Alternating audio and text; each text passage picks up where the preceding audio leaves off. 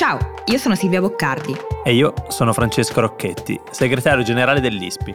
Questo è Globally, il podcast di Will in cui grazie agli esperti dell'ISPI diamo gli strumenti per analizzare e orientarci tra scenari internazionali in continuo mutamento. Il mondo cambia in fretta e questo è uno spazio per raccontare e capire il cambiamento, la politica internazionale e oggi un'altra possibile crisi finanziaria spiegata in modo chiaro. Sul fronte banche, nell'ultima settimana si è scatenato il panico.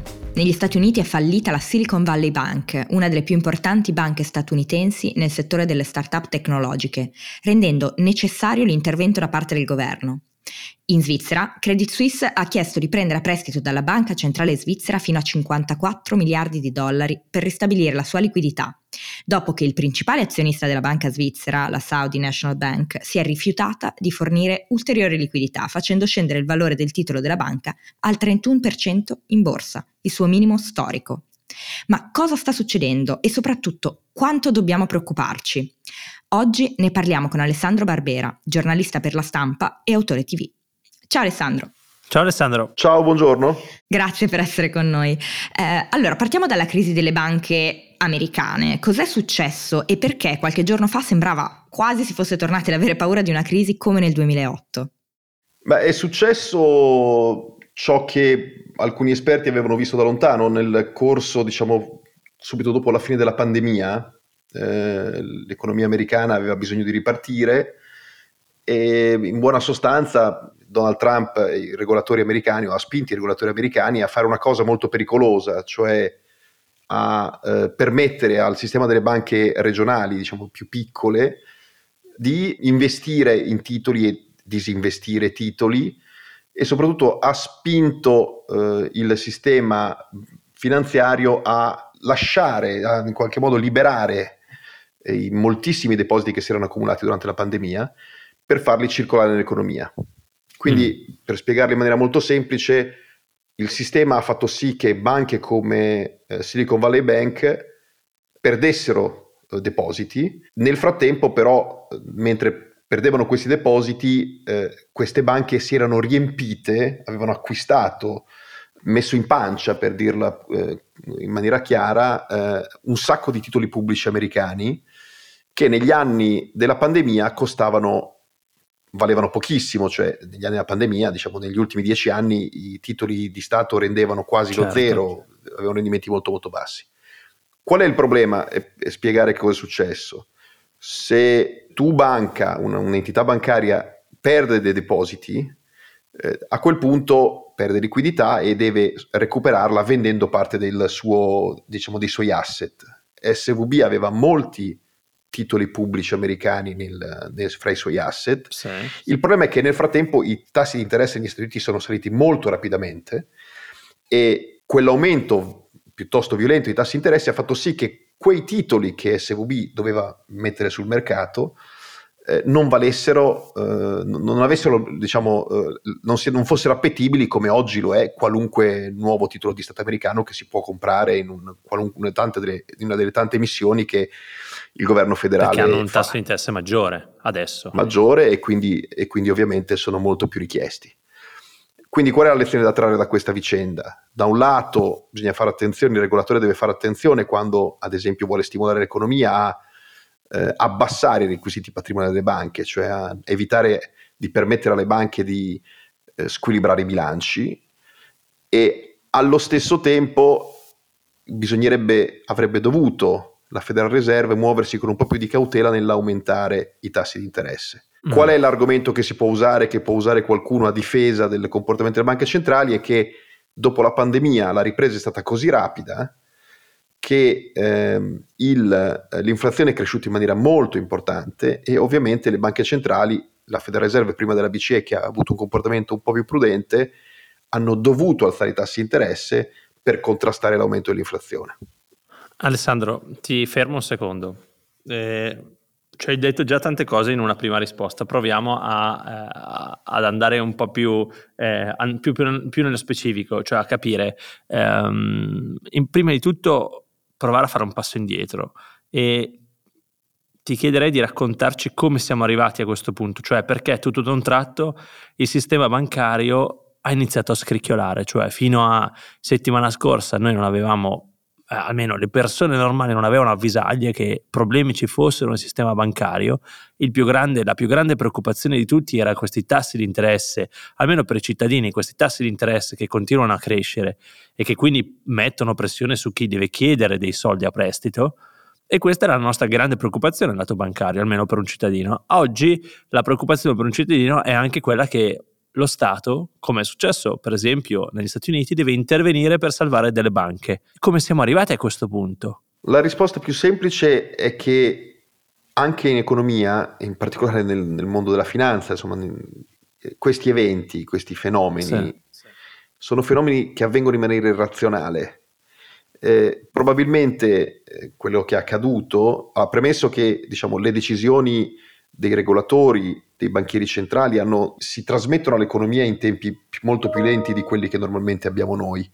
Ma la risposta alla tua domanda è nell'irrazionalità, cioè probabilmente a un certo punto, eh, anzi certamente a un certo punto, fra i, le persone che eh, investono, che avevano investito soldi o che avevano depositi presso Silicon Valley Bank, si sono accorti che eh, quella banca stava scricchiolando hanno, lo hanno mm. percepito, mm. se lo sono detti, qualche giornale ne mm. aveva parlato. Eh, probabilmente questo è coinciso con eh, un momento nel quale gli stessi manager di Silicon Valley Bank si saranno accorti che la perdita di depositi e di liquidità della banca non era compensata dalla vendita dei titoli di Stato che aveva in pancia. Certo. Non c'è, non c'è un, un momento in cui questi fenomeni avvengono in maniera meccanica eh, sono mm. la somma di tanti piccoli fattori e poi a un certo punto eh, eh, le, le, è come se fosse una diga che viene meno tutto in una volta, magari la crepa ha cominciato a, ad aprirsi una settimana prima, eh, poi la, la, pressione dell'acqua non tiene, la diga crolla. Ecco, i, i, fenomeni, i fenomeni, come quello che è avvenuto in, in California risponde a questo tipo di logica. Ecco, invece io ho una domanda più su le connessioni, cioè mi sembra che ci sia appunto un po' un contesto di panico generale e anche di grande incertezza verso la stabilità del sistema finanziario e bancario mondiale ormai. Questa crisi no, di Credit Suisse c'entra con la crisi delle banche americane o sono separate? Cioè sono due cose che sono successe quasi contemporaneamente ma che non c'entrano niente l'una con l'altra?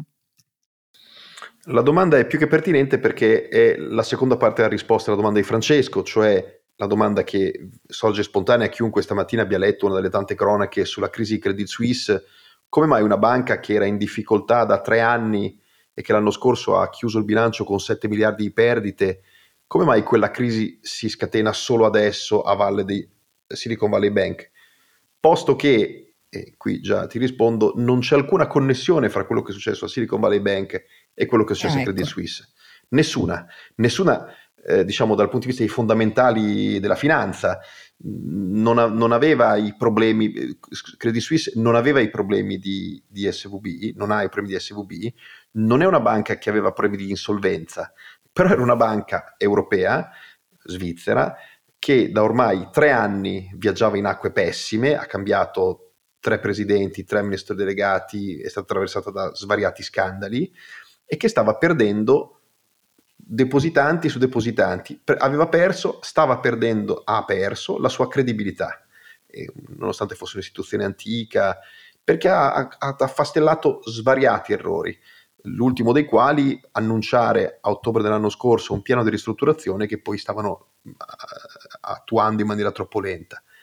Perché Credit Suisse va in crisi subito dopo? Come mai un battito d'ali di farfalla in California si scatena su Zurigo, perché la finanza è interconnessa, perché ormai è con i social network e internet che permette a chiunque di noi parli un po' di inglese eh, di essere informati in tempo quasi reale, perché, quella, perché il panico che si è scatenato negli Stati Uniti si è immediatamente riverberato su una banca in gravissima difficoltà, mandandola al tappeto. Interessante, anche perché rispetto al 2008 una cosa che è cambiata tantissimo è la penetrazione social media. E noi l'abbiamo visto con tutti questi milionari che avevano i soldi nella Silicon Valley Bank che twittavano dicendo eh, restituitemi i soldi, salviamo la, la banca, insomma c'è una penetrazione molto più profonda dei social media e questo sicuramente come tu dicevi, eh, Alessandro ha avuto un ruolo e avrà un ruolo in questa gestione di queste banche in difficoltà, però per restare sul 2008 ehm, vorrei chiederti, eh, perché il titolo facile oggi sarebbe siamo di fronte a un nuovo 2008, ma forse ci sbaglieremmo un po', perché molto è cambiato e tu qualcosa hai accennato, soprattutto a, sul lato europeo, eh, sulla nostra capacità di prevedere, gestire momenti di crisi delle banche. Cioè, la mia domanda, per farla semplice, è che cosa c'è di diverso rispetto agli inizi del 2008 e invece in che cosa siamo simili a quegli inizi? Per ecco, non avere troppo panico. No, questa la, la domanda alla quale avrete la risposta più rassicurante possibile, perché è così, non perché voglia essere rassicurante. E cioè, primo, le condizioni delle banche europee non sono quelle delle banche americane regionali, perché il problema si è, sì. è successo, il problema è emerso nelle banche regionali americane che hanno avuto una regulation che non hanno avuto le grandi banche.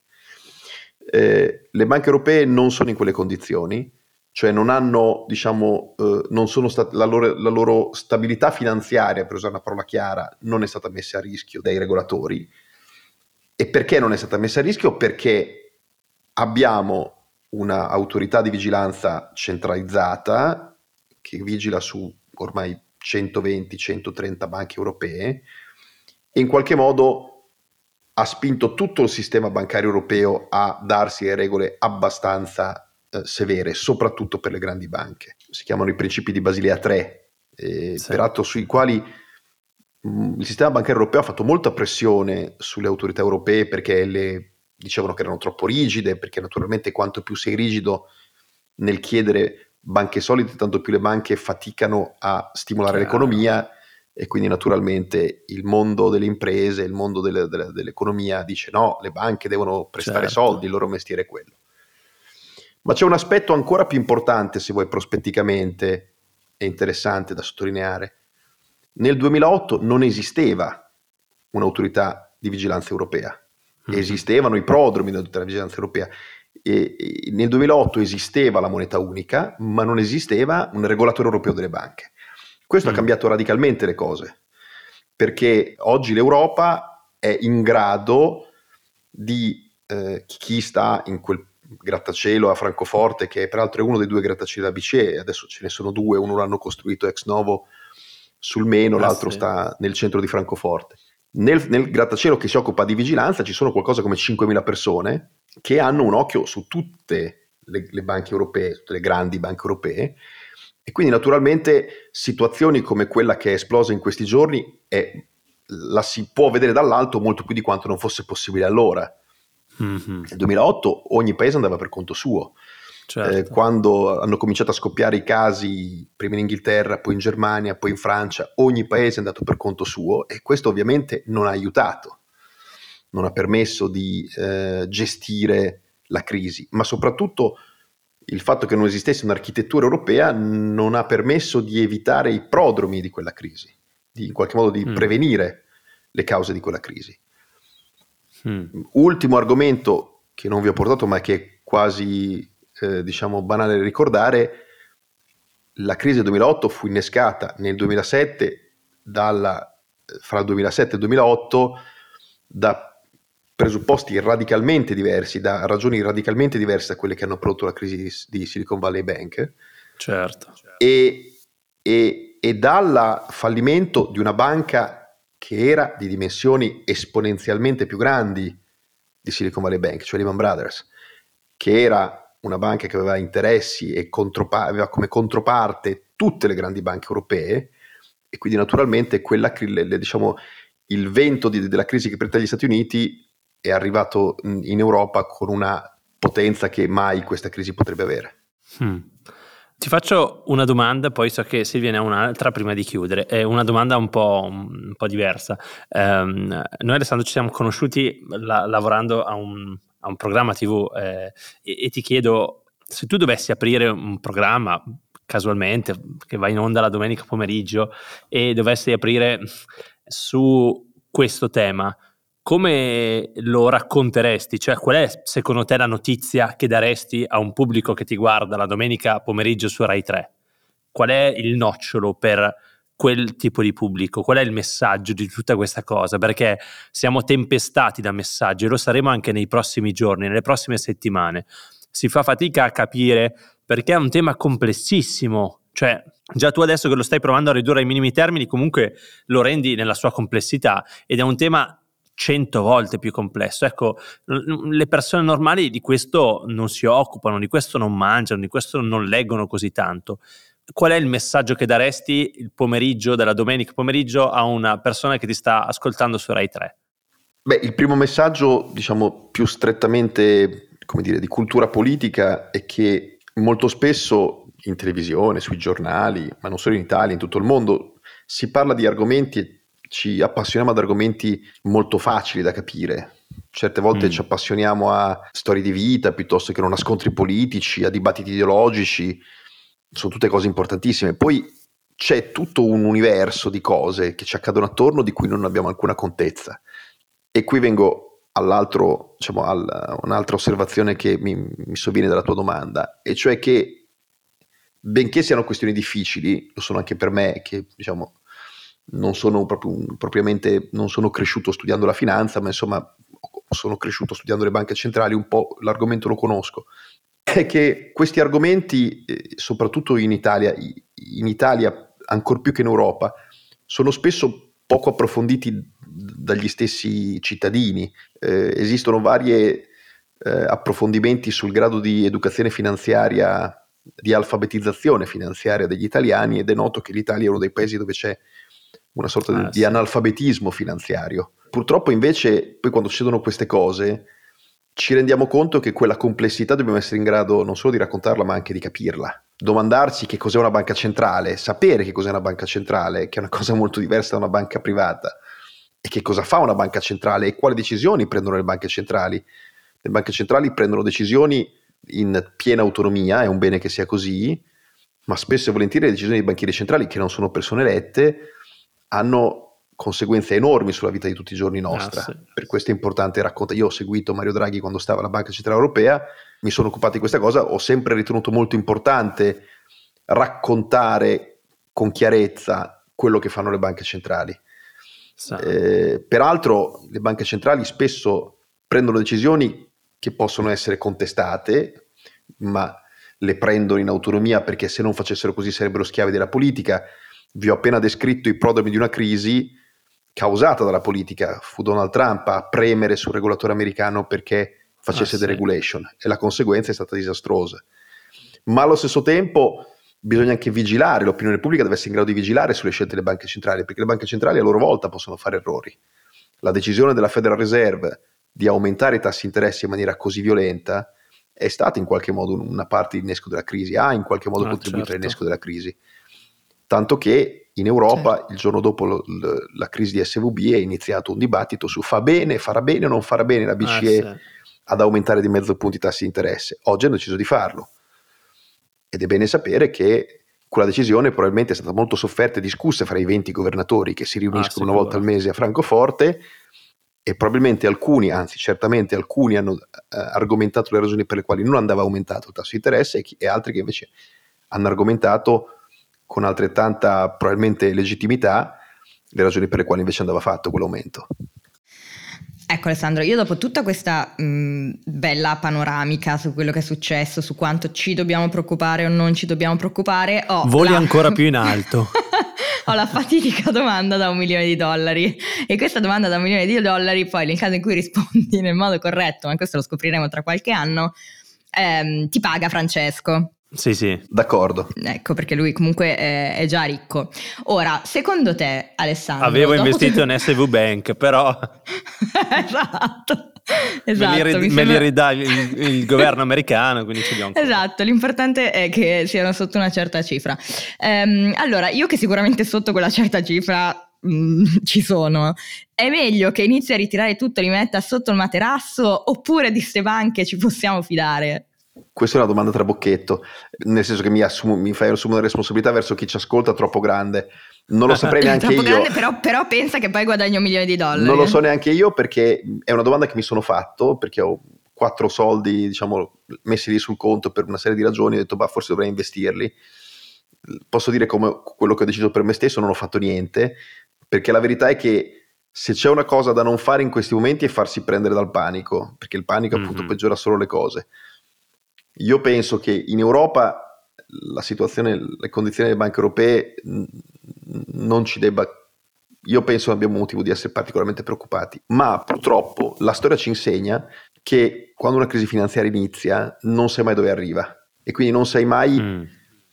quanto la risposta alla tua domanda da un milione di dollari influisca sul, su, sui, sui grandi numeri, cioè quanto l'esplosione del panico irrazionale degli investitori possa provocare effetti completamente inintenzionali. Ce, ce lo siamo detti poco fa.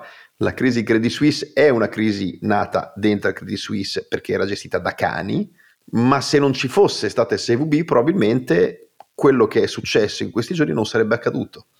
Quindi eh, la risposta è ognuno deve fare quello che la propria coscienza e la propria contezza dei fatti lo spinge a fare, stando attenti a comprendere le ragioni per cui lo si fa. Se lo si fa solo per, la, per paura, probabilmente è la scelta sbagliata. Alessandro, credo che oggi, a, parte una spiegazione, abbiamo fatto anche un po' di educazione finanziaria, perché esatto. il non farsi prendere dall'irrazionalità credo sia la lezione numero zero quando si fa un po' di educazione finanziaria. Quindi devo dire, Io Silvia, noi lo ringraziamo. Comunque. No? Eh. certo. Certo, noi ringra- ti ringraziamo Alessandro, grazie per essere stato con noi oggi e per averci dato una panoramica di quello che è successo in questa settimana che poteva sembrare molto confuso e soprattutto interconnesso quando in realtà appunto non, non per forza le cose erano così chiare come sembravano. Grazie per essere stato con noi e noi ci sentiamo tra una settimana. Grazie.